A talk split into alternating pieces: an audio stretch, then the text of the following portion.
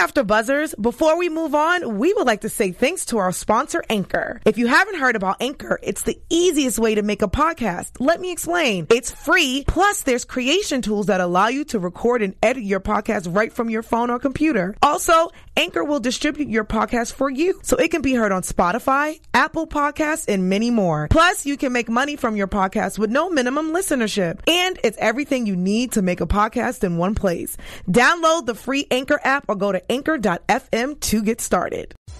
I'm Maria Menounos, and you're tuned in to AfterBuzz TV, the ESPN of TV talk. Now, let the buzz begin. Do we do the dance? I don't know if we do the dance. We have our intro music, hopefully. Hopefully. Jeffrey is supposed to be the dance. I don't know what the dance is. Imaginary. That works, Jeffrey. Guys, welcome to our exclusive 90-Day Fiancé Quarantining with the Stars. We have 90-Day Jeffrey in the house. What's up, Jeffrey? Hey. Hi. Hi, Linda. Hi, Ashley. Hey, Jeffrey. We're so excited to have you. Likewise. Yes. So let's knock out quarantine first. So we're all in quarantine. We're all at home.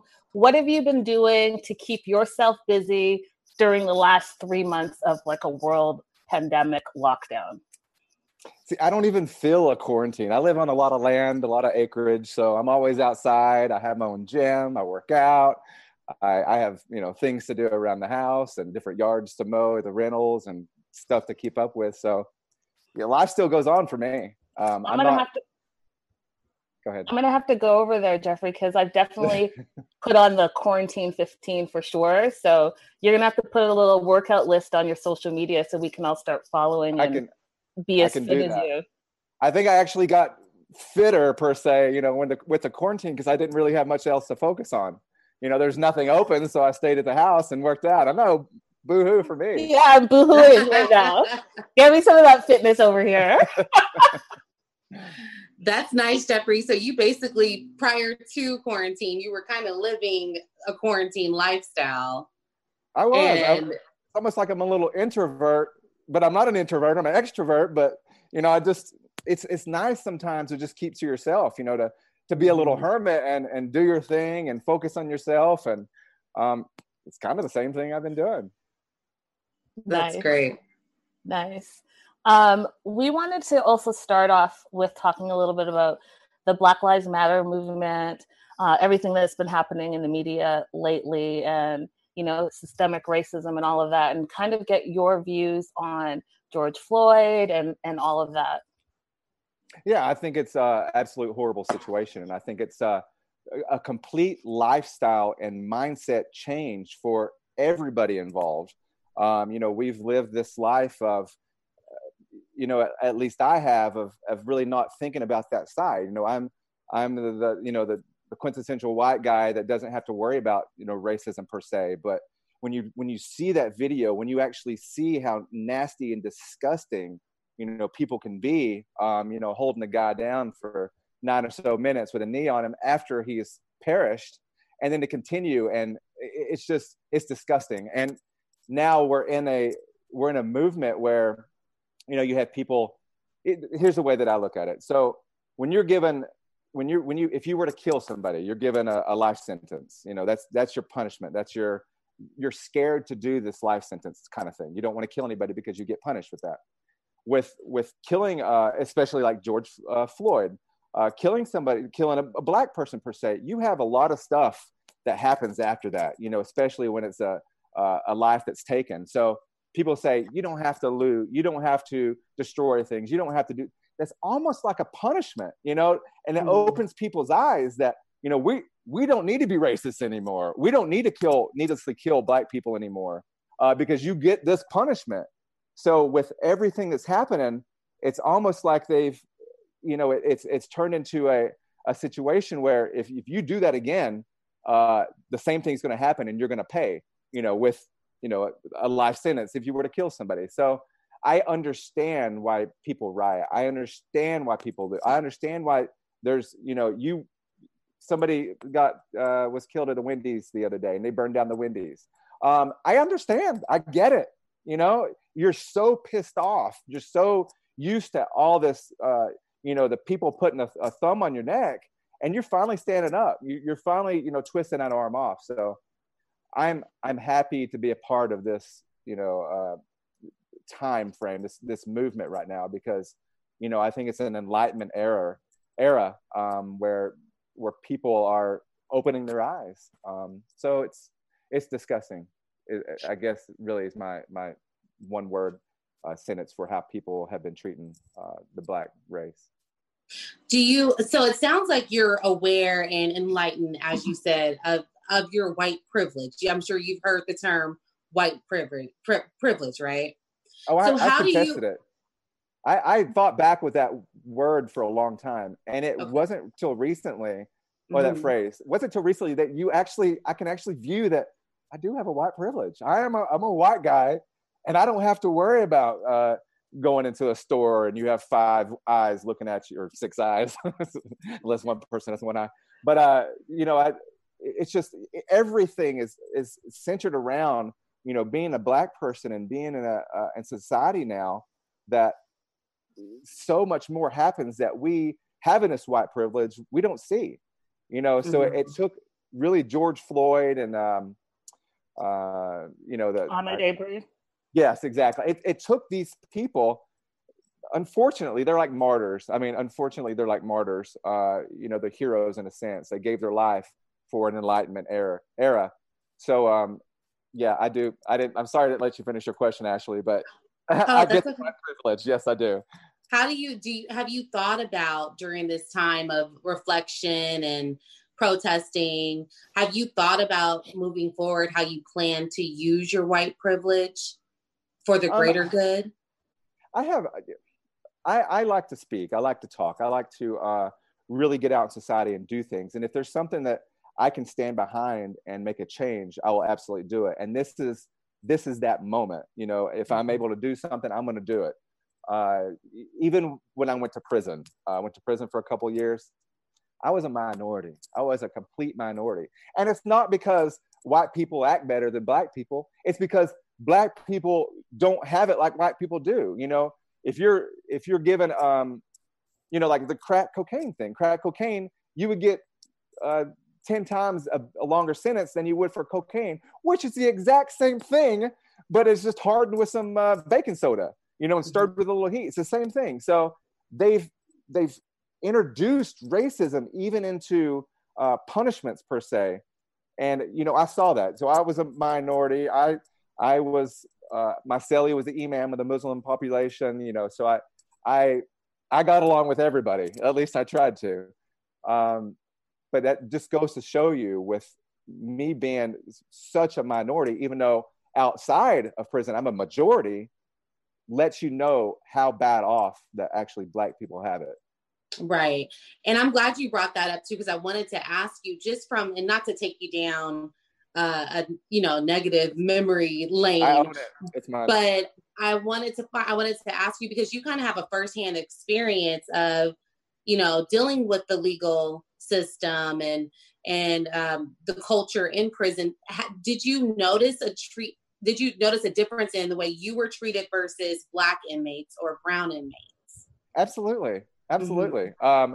And what's so bad too is, you know, they would, when I say the Black population would gang up on other Blacks in a population because of a different color or a different view of something. And, you know, being in a white population, we didn't really do much of that. So it was, I would try to interject myself. I was like, come on guys, you're in this. If you're going to fight somebody, fight the system. Why are you going to fight each other? So, there was a lot of that. Like one of my best friends when I was in, his name is Carlos. He got 17 freaking years for a couple Percocet pills. Percocet is nothing, you know, one of these big pills with a lot of fillers in it. And it was just dumb stuff like that I saw, and it would just piss me off because he was a great guy. You know, he would look out for me. He still calls me actually. And it's just amazing that, and I, you know, I send him money. You know, I do whatever I can to help him out because he has a great heart. But you have these judges and these statesmen and these lawmakers that are giving these punishment, not knowing these people. You know, they want to look down upon the whole race as opposed, you know, maybe they had a bad situation with a black person or a bad situation with a Mexican or whatever. So they take that out and stereotype all of them and say, we're going to give 10 times the amount for crack. We're going to do this. We're going to do that. And I know Barack Obama, he tried to flip a lot of stuff around. He did a good job. I don't think he worked fast enough. I think he should have worked a lot faster, done a lot more than what he did. Unfortunately, he wasn't able to, but or at least he didn't. But there's just so much in that plays into that, that it's aggravating when you look at it from a perspective. Nobody. This is the way that I talk about it. Like, I don't kill any insects. I can't kill an insect. I don't care if it's a roach. I won't kill it. I'll throw it outside. Because that roach did not ask to be a roach. You know, it just so happens it's a roach. A black person didn't say, I want to be a black person. You know, a white person said, I want to be a white person. Nobody says or gets to choose what they are, no matter what you are. And so I look at it from that point of view. Maybe the white person didn't want to be a white person. They'd rather be a wolf or whatever. You know what I'm saying? So these black, unfortunately, the black population didn't choose to come out a certain color. What makes us better than them? You know, we're just go back in history and are privileged more. And it's carried on throughout the history. And so we as a population, a species of humans, have not yet evolved knowing that everybody is the same. No race is better than the other, you know, and it's taken this movement to open a lot of people's eyes, and it's nice to see. So, Jeffrey, do you feel like you are living in a moment that's going to be historical in the next 10, 20 years? Like, is this a tipping point for you in as far as race and race relations in America? Oh, absolutely. This is a tipping point. Not only, I've never lived through some sort of pandemic, you know, where you have to stay in your home. I've never lived through, you know, you had the OJ Simpson and the Rodney King and stuff. It's nothing compared to what it is now. You know, a whole people, you know, are uniting and coming up, which is exactly what needed to happen. And it's a special time right now. This is Martin Luther King time right now. It's just a different avenue, a different situation. So it's really cool. It's going to be in the history books for sure. What's the culture like in your hometown where you live? Because I know you live in Tennessee, correct? Yeah, I do. So what is the culture like? Have you seen a lot of protesting? Have you had a chance to get out and protest? I have not seen the first bit of protesting. Going to school, in my high school, we had 3 black people. So there was a huge minority, and I haven't seen it. I did go on vacation too. So I didn't get to see when the George Floyd, all the protests started happening. I was actually in Florida. But coming back now, I haven't seen much here. It's not, being in rural Tennessee, there's not a lot of uprising per se. Is there not a lot of diversity in Tennessee? Well, in my area, I can't say Tennessee for a whole. I mean, you have Memphis and Nashville and, you know, areas like that, mm-hmm. where you get more diversity going out west. But here in East Tennessee, there's not, you know, we have a lot of the Appalachian area, you know, have a lot of just folks that's lived here all their life kind of thing. So there's a lot of, it's really a wide area for the most part. So I wanted to talk a little bit about you and your personal tell-all, Breaking Your Silence. I wanted to ask you, because I know that you released it recently, why you felt it was important to release it now. I've wanted to release it and I've held off. I've been told not to, you know, just to ignore and things will go away, ignore it, it'll go away. But at some point you just can't take it anymore. You know, I've heard stuff that I've killed my son, that I've, you know, beat this woman or that woman, that I've, you know, done these disgusting things that I'm not ever in any lifetime ever even capable of. So I wanted to set the record straight. And it's not just me telling a story. I'm not just saying, no, I didn't do that. No, I didn't do that. I'm backing it up. I'm backing it up. And I'm backing it up with evidence. And I've held it up. I've had all this evidence and I've wanted to disseminate it, but this was my moment. This was my time. And I'm changing people's views by them actually seeing the reality of the situation.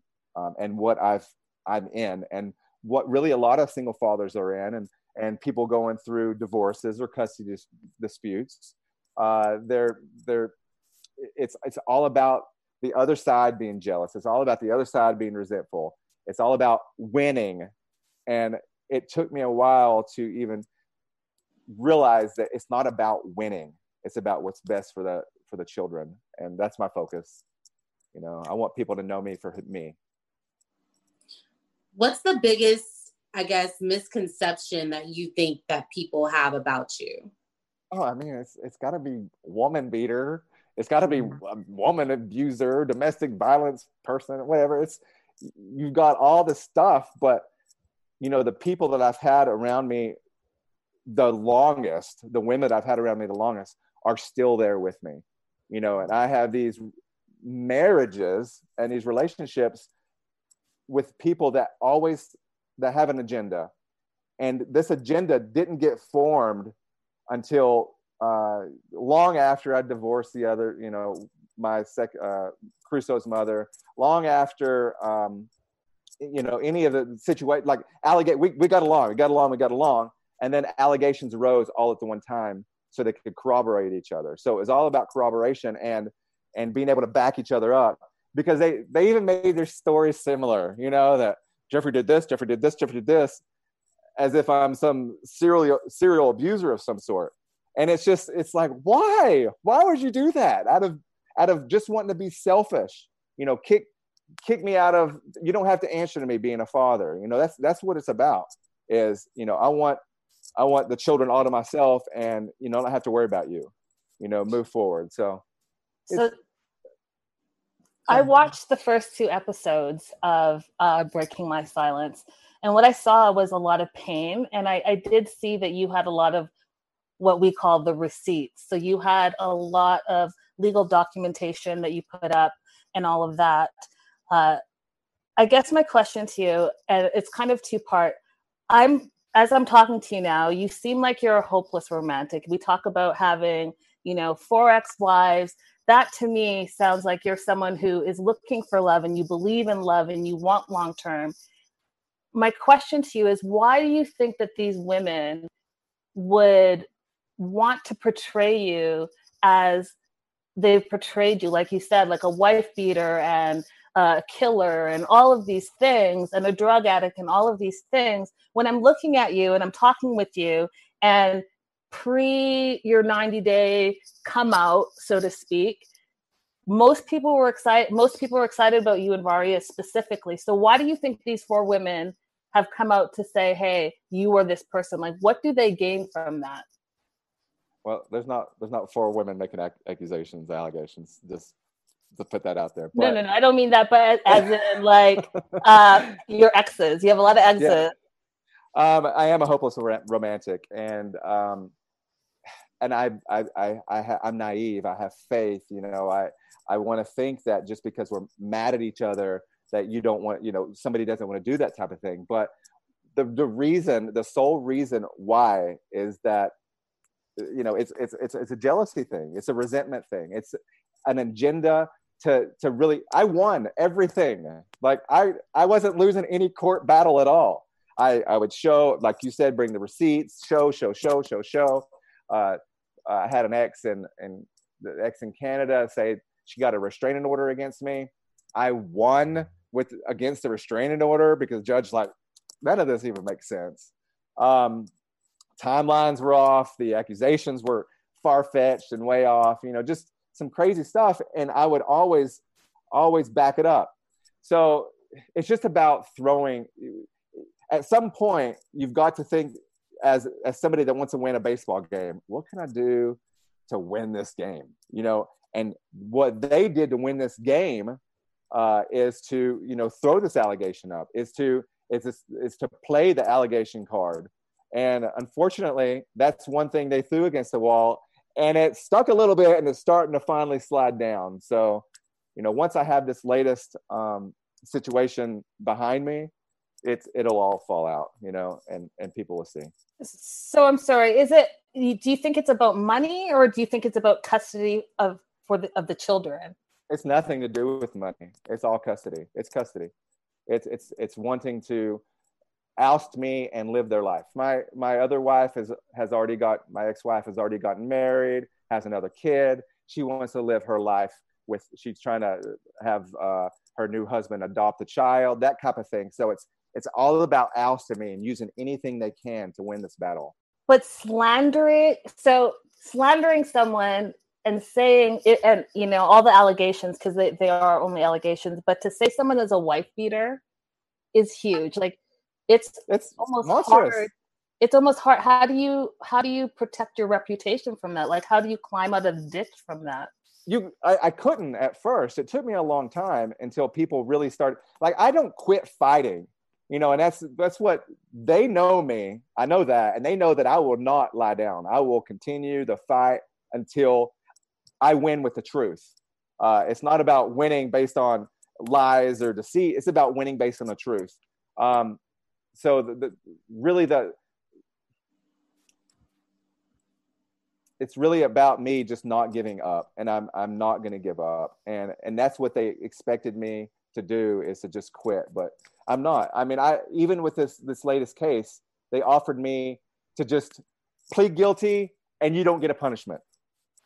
I said, hell no, I'm not doing it. And that's when they took it to the grand jury and tried to raise my They raised my charges, which they're overcharging me, you know, obviously, even if I did do what they supposedly said I did, they overcharged me. So it'll all come out in the wash. And I'm excited actually about the court date, because it's going to be a huge eye opener for many people. You know, I want to barf all the evidence up so everybody can see, but I don't want them to prepare for it, kind of thing. So it's kind of Jeffrey.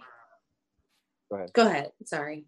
I don't even know where I was going with that. Do you believe that they're working together? Or... There's no doubt. Okay. So they 100%. Know each other from your relationship with both of them. Yeah. I'm gonna drop a little tea here. So I haven't told anybody this, but when I went to jail, I was in jail, and while I was in jail with this past domestic violence back in June, the so-called victim got on my computer and FaceTimed both my exes from my computer. And so that is saying, you know, hey, I got him, you know, congratulations, you know, next, whatever. So we got her.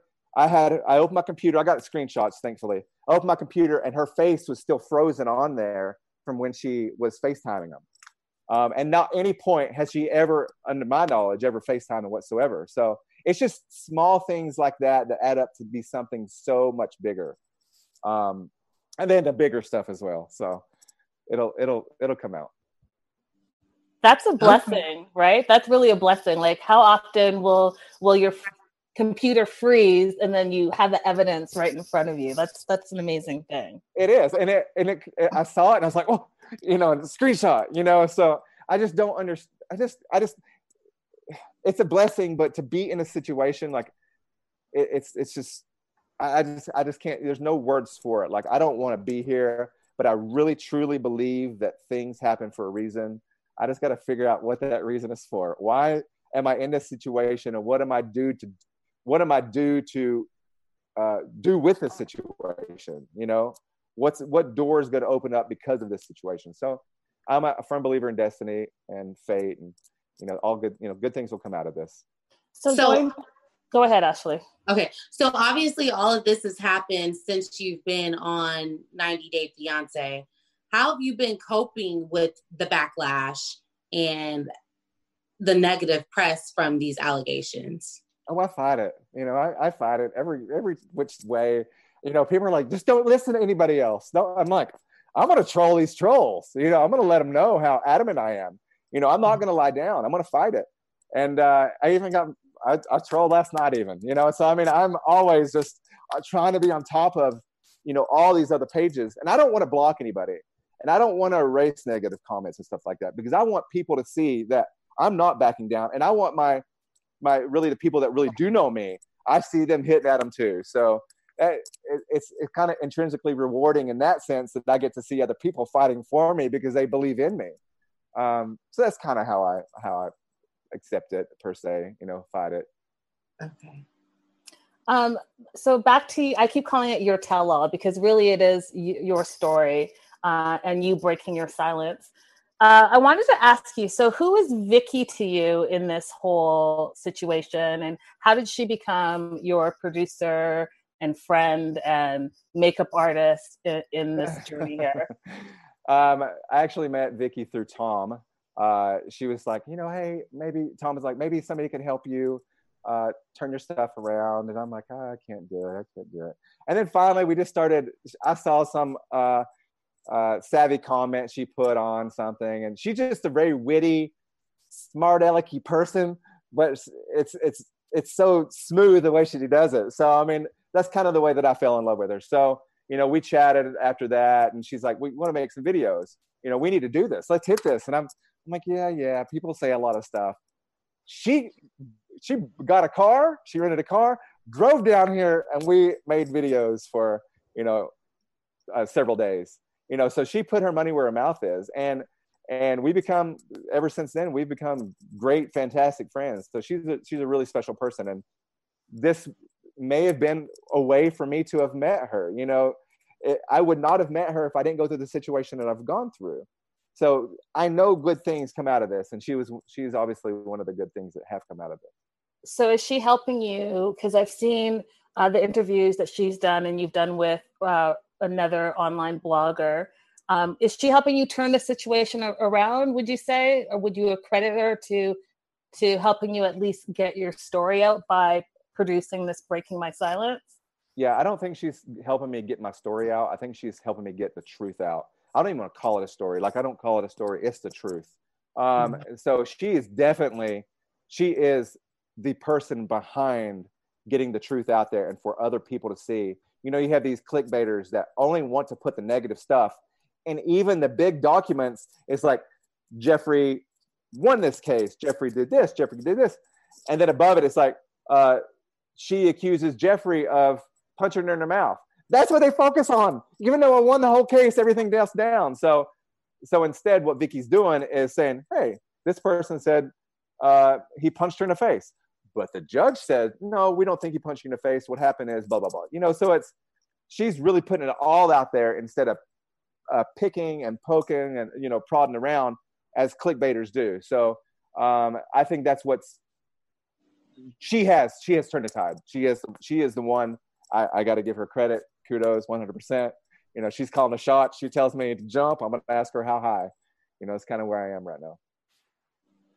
So, okay. So here's my thought. So we're huge 90-Day fans, obviously. And Ashley and I do a ton of the after shows before the 90 days, happily ever after. We do a news and gossip one. We do the other way. We do them all. And, we're in love with the 90-Day franchise, TLC, all of that. And when your season came out, like I said to you, we were very, very excited about it. And we wanted to see like your journey to Russia and all of that stuff. And you talk about the clickbait and you talk about how all of these negative things are out there about you. Why did you, I know you chose to be silent. Why did you be so silent for so long as the show aired and people are hating you more and more and more and more? It must have been hard for you to hold your tongue up until now. Oh, I was dying inside. I was just rotting. I was just going by what I was told to do. And then I finally just kind of bucked and did my own thing no matter what. And that's where I am now. And I wish I'd have started earlier. But, you know, back to the same argument, things happen for a reason. So I think it's kind of neat to watch these people so ingrained into this hate. And then those are the ones that are pulling back. I'm like, oh, I'm so sorry. And then they become defenders. So, you know, it is what it is. I'm here now and I'm trying to focus on the future and even in this moment. And that's, you know, that's what I'm doing. Since you've been vocal about your truth and getting your truth out there, have you noticed a shift in perspectives or a shift in the kind of feedback you're getting from 90 Day fans? Oh, absolutely. You know, I went from getting 100, go kill yourself messages to, we've got your back, and only getting like 5 of them now, or even while the show was on. But so, yeah, there's a tide. The tide is turning, and this is what it was taking for it to turn. There's thousands of pages. I've got 5 banker boxes of evidence, of stuff. And so just slowly, I'll fight every single allegation. Like I said, they would throw anything and everything at the wall and see, from my dogs are violent and they're afraid to go outside because they are going to bite or maim or kill, kill them or whatever. And I've got a video of my son jumping up and down on the dog and rolling around with him. And the mom who made this accusation, kicking the dogs away as she's pushing a stroller, just so much stuff that's so easy to back up. There's one instance where I was in Nicaragua. My son was born, that I just got up and I left for no reason. And then I've got the video of me holding and talking to the doctors as they're delivering the baby inside the hotel room. It's just stuff like that. You just can't lie upon lie and hope to get a truth. Absolutely. When you joined 90 Days, did you know the fans were as intense as they are? That's an easy answer, and the answer is no. I was taken aback, it was crazy to me. Like, I was not prepared for it. I had never seen anybody on the show before, never watched the first 90-day thing. I don't have cable here. I have an antenna. So I get whatever analog channels come through the air. And so I didn't have any of that. I'm lucky to have internet out here, to be honest with you. So I had no idea. I mean, if I go into a store, I have a hat on, sunglasses on, and a full face mask, and they still will be like, "You look familiar." It's like, no, I'm not. They just did it yesterday. Yesterday they did it. I'm like, how can you tell? They're like, your jawline. We can see your jawline. Your jawline and that glowing skin, because you do have really nice skin. Every time I watch an episode, I'm like, how's the skin so nice? Oh, thank you. You have really nice skin. I wanted to ask you about the confrontation between Mary, Varya, and you in that scene that we saw on the episode.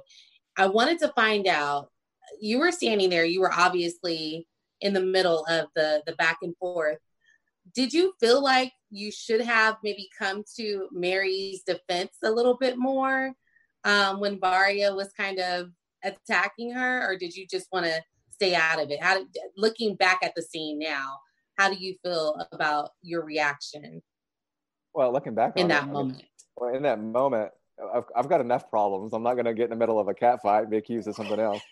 But no, I was so caught off guard. I was so just uncomfortable. So looking back on it now and thinking about it, it was so cringeworthy. And I didn't know what to do. I was just standing there like with a shit-eating grin on my face. Like, what do I don't even know what to do here. This is crazy. But, I know Mary. I know what Mary needs. I know what I should have done with Mary, and what I did with Mary is the right thing. I did say to Varya, 3 or 4 times that even the viewers got to see that, I said, it's not Mary's fault. It's not Mary's fault. Stop it. I mean it. Stop it now. So I remember saying all that. And then, it's not Mary's fault. And Mary needed distance. I know what she needed. She wanted to get away. And I was allowing her to get away.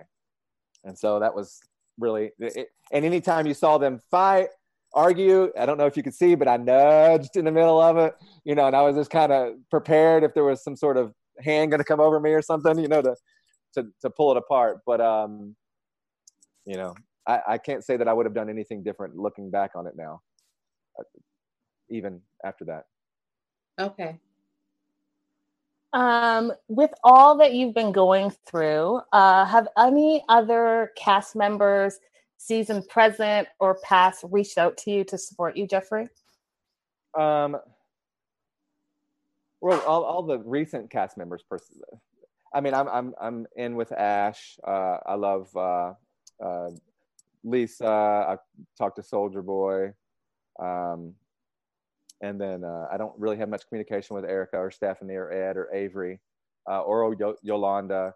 I chatted with David a little bit, but as far as past cast members, Laura, chatted with her for a while.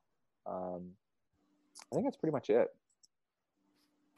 Yeah. Now I'm going to ask you the deep question now. You ready? Just take a deep breath. My question to you is, what do you want your legacy to be, Jeffrey, after everything you've gone through, the jail, the drugs, you know, the women of rock and roll, no, just joking, but all the things that you've gone through, what is your legacy and what do you want it to be? I want it to be, honestly, what it's becoming is a comeback story. I want people to see, you know, I like to use the movie Shawshank Redemption. You know, the dude crawled through a whole tunnel of crap and came out clean on the other side, you know, and a lot of people have to do that in life. You know, they go through crap. Everybody goes through crap.